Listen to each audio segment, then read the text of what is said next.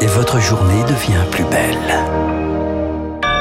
Merci d'être à l'écoute de Radio Classique en ce mercredi 12 janvier 2022. Voici le journal de 7 heures la matinale de Radio Classique avec François Geffrier. Et maintenant, la grève, la colère ne retombe pas à l'école. 75% des enseignants du primaire seront dans la rue demain contre la gestion de la crise sanitaire. Un mouvement d'ampleur soutenu par beaucoup de parents. C'est devenu un vrai parcours du combattant. Se faire soigner, obtenir un rendez-vous chez un généraliste prend parfois des jours pour certains Français. Problème majeur de santé publique. Et puis, il y en a près de 300 en France. Un pôle dédié aux crimes non élucidés sera installé le 1er mars à Nanterre. Une demande de longue date des proches de victimes. Après ce journal, 7h10, les Français n'aiment pas beaucoup l'économie, mais à l'étranger, on adore les économistes français. Ce sera l'édito de François Vidal. 7h15, le déficit commercial français est-il une fatalité? Je reçois l'économiste Christian Saint-Etienne. 7h25, l'info politique, David Doucan et les unes de la presse avec David Abiker. Radio classique.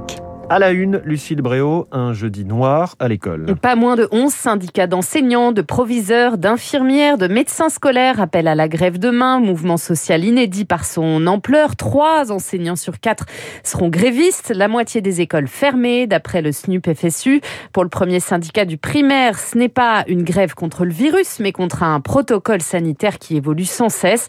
Alors que pensent les parents de ce mouvement? Beaucoup sont solidaires. C'est le cas de Livia, mère de deux enfants scolarisés en maternelle à Montrouge, près de Paris. Moi, j'ai des enfants de 4 et 5 ans. J'ai pas envie de leur faire un test euh, tous les deux jours euh, pendant encore 6 mois.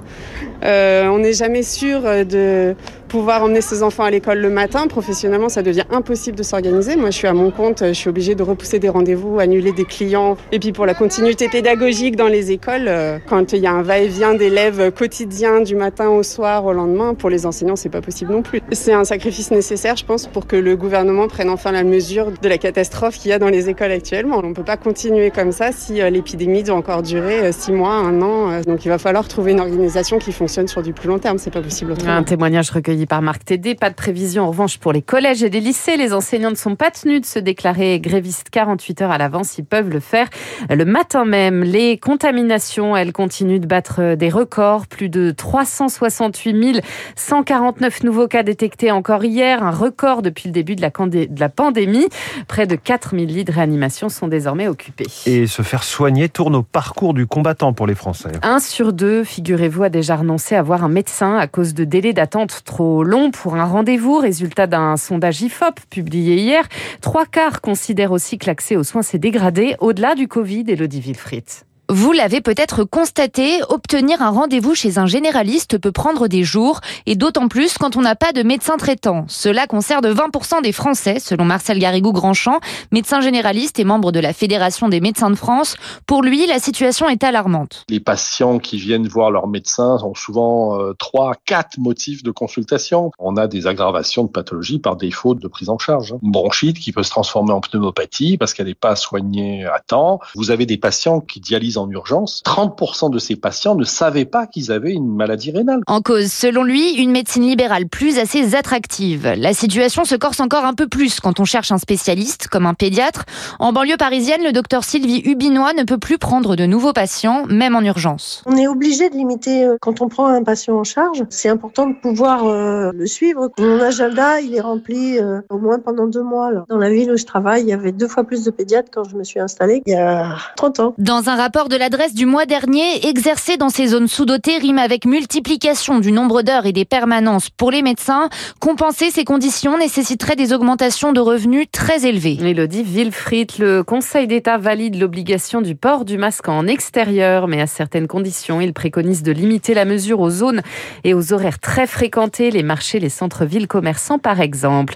Malgré de raz-de-marée au Micron, certains entrevoient pourtant la sortie de crise. Pour Anthony Fauci, le conseiller de la Maison Maison-Blanche sur le Covid. Les États-Unis sont au seuil de pouvoir vivre avec le virus.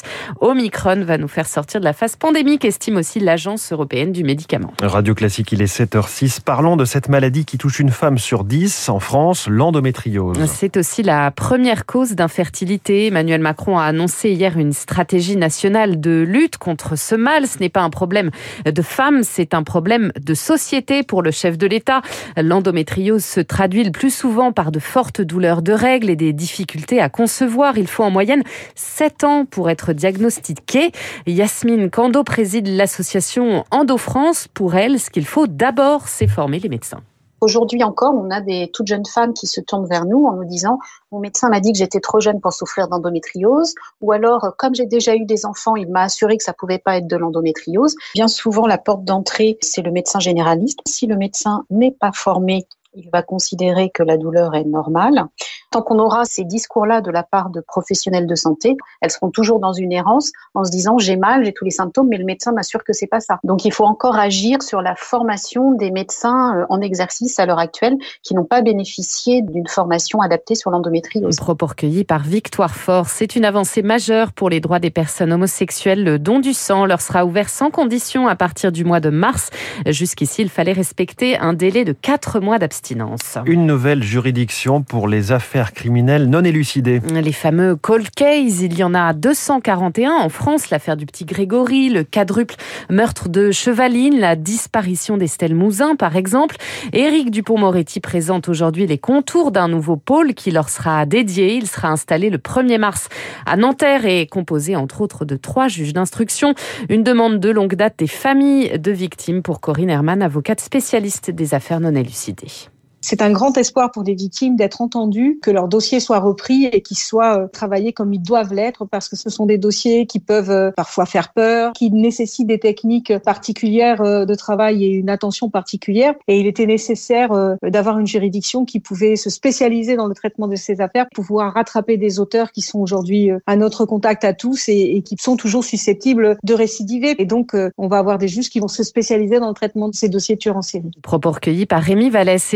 Novak Djokovic admet des erreurs. Dans un texte publié sur Instagram cette nuit, le numéro 1 mondial de tennis dénonce, je cite, la désinformation sur sa contamination au Covid-19. Il assure, il assure qu'il ne savait, ne se savait pas, pardon, positif quand il a rencontré des jeunes joueurs le 17 décembre. Il reconnaît aussi une erreur humaine dans sa déclaration d'entrée en Australie. Il a déclaré à tort n'avoir pas voyagé les 14 jours précédant son vol. Ça fait beaucoup d'erreurs. Euh, espérons qu'il en fasse moins sur le cours s'il veut obtenir le 21e titre euh, qu'il Et on ne sait pas encore s'il participerait à l'Open d'Australie d'ailleurs. Merci beaucoup Lucille Bréau. Prochain journal à 7h30 avec Charles Bonner. Dans un instant, l'essentiel de l'économie, l'édito de François Vidal et la France qui exporte ses économistes à la tête des plus grandes institutions financières de la planète. Puis cette préoccupation, trop d'importation, pas assez d'exportation à part les économistes. En tout cas, notre déficit commercial va très bien. Merci pour lui.